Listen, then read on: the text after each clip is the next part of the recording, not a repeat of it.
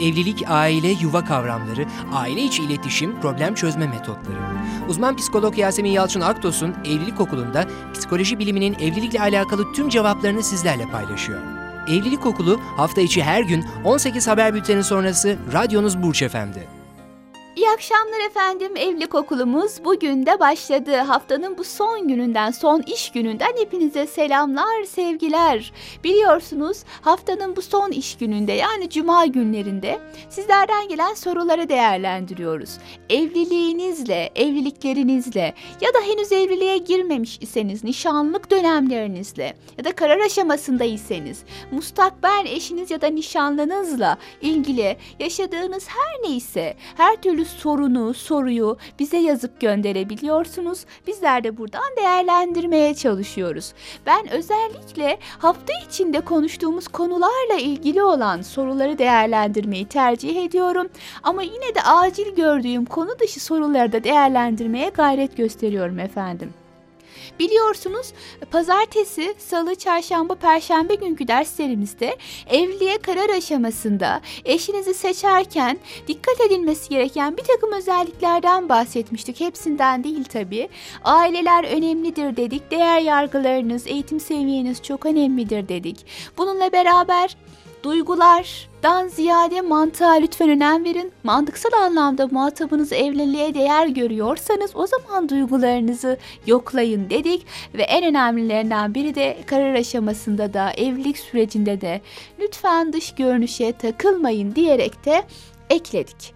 Bugün özellikle bu konularla ilgili çok fazla sorun var. Efendim demişler ki Yasemin Hanım iki yıldır biriyle tanışıyorum çok az görüştük. Çok fazla sorular var kafamda.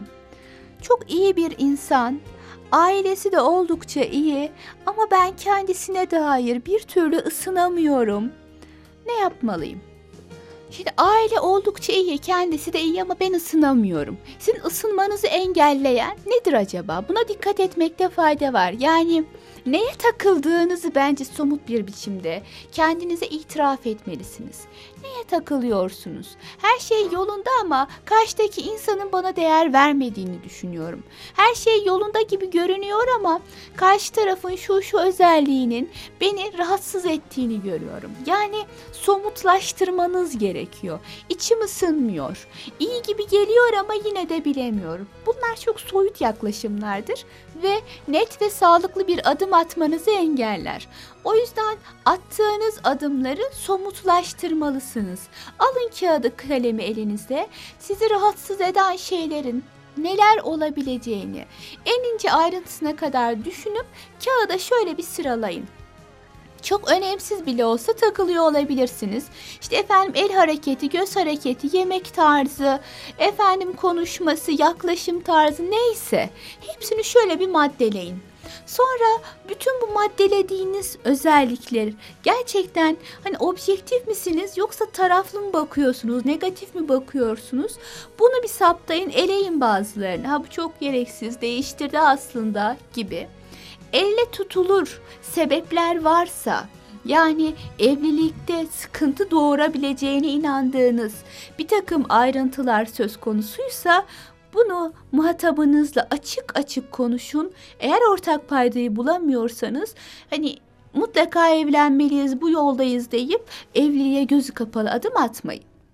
Dolayısıyla evvela soyut gibi gördüğünüz, soyut olan bu duygu ve düşüncelerinizi somutlaştırmalı, listelemeli. Ondan sonra bazı maddeleri eledikten sonra çok ciddi bulduklarınızda muhatabınızla konuşmalısınız diye düşünüyorum. Evet çok güzel bir soru. Yine Yasemin Hanım evliliğe karar aşamasında yapılması gereken, dikkat edilmesi gereken birçok hususa biz dikkat etmedik ve evlendik. Şu an 4 yıllık evliyiz. Ailesiyle sıkıntı yaşıyorum. Ne yapmalıyım? Evet bir de tabii olayın bu boyutu var. Ya keşke biz daha önceden dinleseydik ya da keşke bunların farkında olarak evlenseydik diyen insanlar da tabii ki çok fazla vardır. Bu dinleyicimiz de bunlardan biri. Şimdi evlisiniz Aa biz başa dönelim her şeyi tekrar başa saralım diyemeyiz.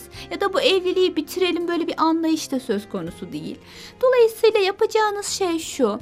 Bulunduğunuz noktadan itibaren sağlıklı bakış açıları geliştirmeye ihtiyacınız var. Geçmişe takılmak yerine gelecekle alakalı ayrıntıları görmeye çalışın. Yani neler yapılması gerektiğini konuşacağız zaten şimdi. Dolayısıyla sizden ricam şu. Şu 4 yılla alakalı olarak sıkıntılar yaşamış olabilirsiniz. Keşkeleriniz olabilir. Yani keşke şöyle davranmasaydım, böyle davranmasaydım gibi keşkeleriniz de olabilir. Fakat tüm bunlara rağmen şöyle geçmişi şöyle biraz unutalım. Her defasında öne çıkartmak, e, eşinize aktarmak ya da kendiniz hatırlamaya çalışır iseniz hatırlamak çok daha yıpratıcı olur. Bu noktadan sonra yapılacaklar da eşinizi karşınıza alın ve ne yaşadığınızı, niçin yaşadığınızı, duygularınızı katmaksızın başlangıçta mantığınızı aktarın. Ama evvela olumlu olanları anlatın. Evlilikte en önemli sırlardan biri budur. Yani taraflar bir problemi aktarmadan evvel ya da yaşadıkları bir sıkıntıyı eşleriyle paylaşmadan evvel objektif oldukları konusunda ikna edici olabilmeleri için evvela gözlemledikleri olumlu özellikleri de aktarabiliyor olmalıdırlar. Yani ben annenleri aslında gerçekten seviyorum ya da onların şöyle şöyle vasıfları var. Çünkü mesela diyebilirsiniz ki çok iyi bir babaanne ve çok iyi bir dede. Senin anne ve baban. Gerçekten bizim iyiliğimizi düşündüklerine inanıyorum.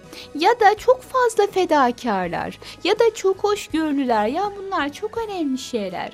En zor günümüzde bile gelip bize yardımcı oldular. Ama hani önce bu olumlu özelliklerden bahsetmeli. Sonrasında yaşadığınız o birebir sıkıntı her neyse bunu eşinize aktarmalısınız. Eşinize aktardıktan sonra da hani ailesini suçlama, hemen bir şeyler yap tarzından ziyade amacım bunu seninle paylaşmaktı. Bir şeyler değişir ya da değişmez. Ama senin bunu bilmen beni rahatlatıyor. O yüzden ben bunu sana söyledim deyip hani bir anda çok müthiş bir mesuliyet yüklemez iseniz eşinize o da sizi daha fazla anlayacaktır. Sonrasında peki yapabileceğimiz bir şey var mı yok mu buna bakmak lazım. Eğer eşinizin de sizin de yapabileceğiniz somut bir adım yoksa yani bir şeylerin değişmesi olanaksız ise o zaman eşinizin ailesini olduğu gibi kabul etmeli ve görüşmelerinizi birazcık daha azaltmaya çalışmalısınız. O zaman en azından duygusal anlamda yıpranma oranınız azalır ve eşinize de bunu yansıtma ihtimaliniz de azalmış olur. Ama en önemlisi eşinizle bunu paylaşın. Önce olumluları sonra yaşadığınız sıkıntıyı aktarın. Eşinizin sırtında da çok ağır bir yük yüklemiş gibi hissettirmezseniz o da burada sizi dinleyebilen ve anlayabilen taraf olur ki bu çok daha önemli kayınvalidenizin, kayınpederinizin değişmesinden de ziyade önemli olan eşinizin sizi anlaması ve sizin için çaba halinde olması. Bir diğer soru demiş ki dinleyicim, evlenmeyi düşündüğüm kişinin değer yargıları, inandığı din farklı. Ailem asla onunla evlenemezsin diyor. Ama biz birbirimizi çok seviyoruz. Sizi dinleyinceye kadar bu sıkıntıların üstesinden gelebileceğimi düşünüyordum. Fakat şimdi acaba diye soruyorum. Sizce ne yapmalıyım?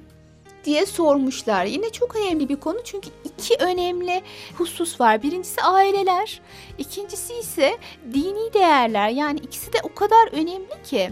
Neden sevdiğinizi bence belirleyin birbirinizi. Ya seviyorum içimden böyle bir duygu geliyor. İşte o yüzden biz birbirimizi çok seviyoruz. Altyapısı yok işte sevginin mantığı olmaz. Tamam. Peki sizi birbirinize bağlayan diğer hani aileler, değer yargıları değil. Bunun dışında neler var sizi birbirinize bağlayan? Bunları da bence saptayın. Evvela şunu konuşun. Evlenmeyi düşündüğünüz kişiyle. Şu an inançlarımız birbirinden farklı. Tam olarak detaylar tabi burada yazmıyor. Ne oranda farklı bunu yaşayan kişinin durumu, pozisyonu hakkında her türlü bilgi yok.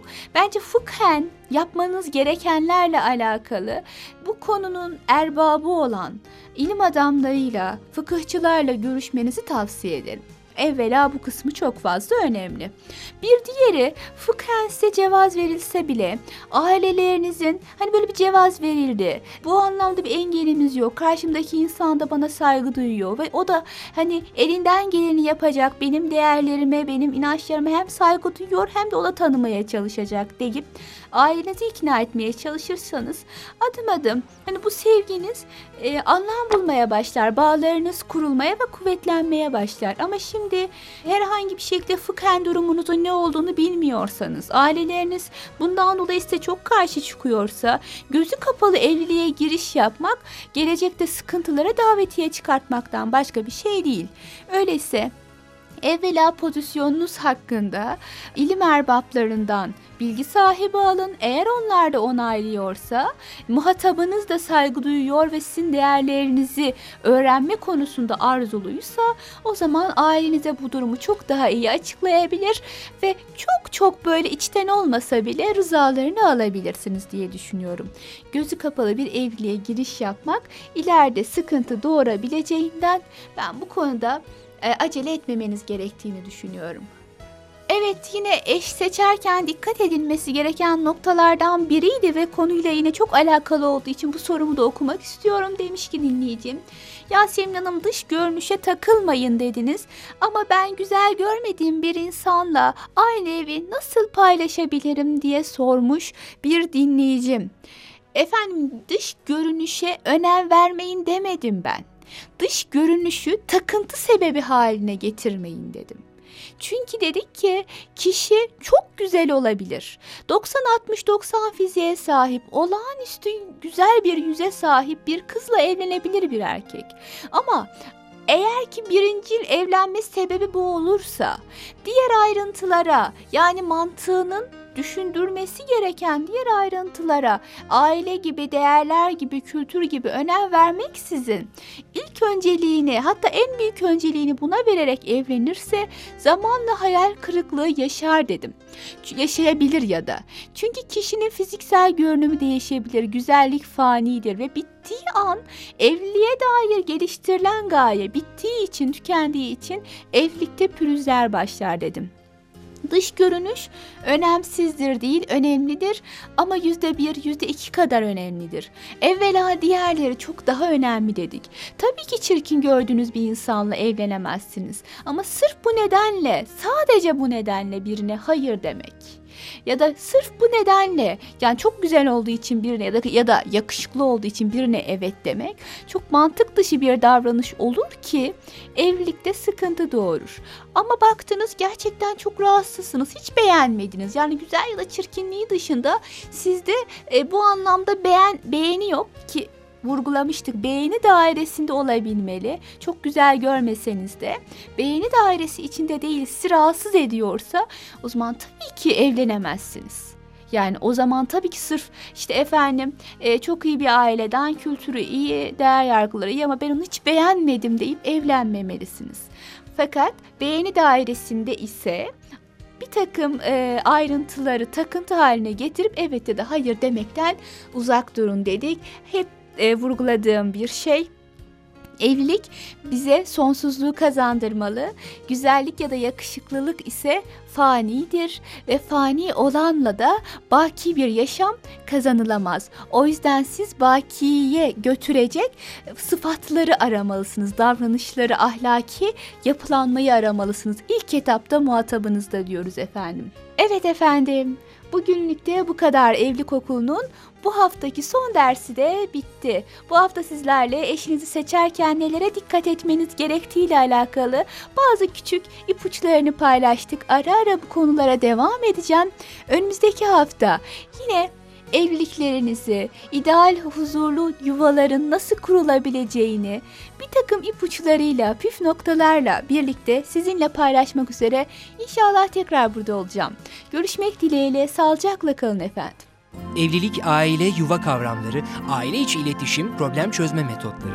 Uzman psikolog Yasemin Yalçın Aktos'un Evlilik Okulu'nda psikoloji biliminin evlilikle alakalı tüm cevaplarını sizlerle paylaşıyor. Evlilik Okulu hafta içi her gün 18 haber bülteni sonrası radyonuz Burç Efendi.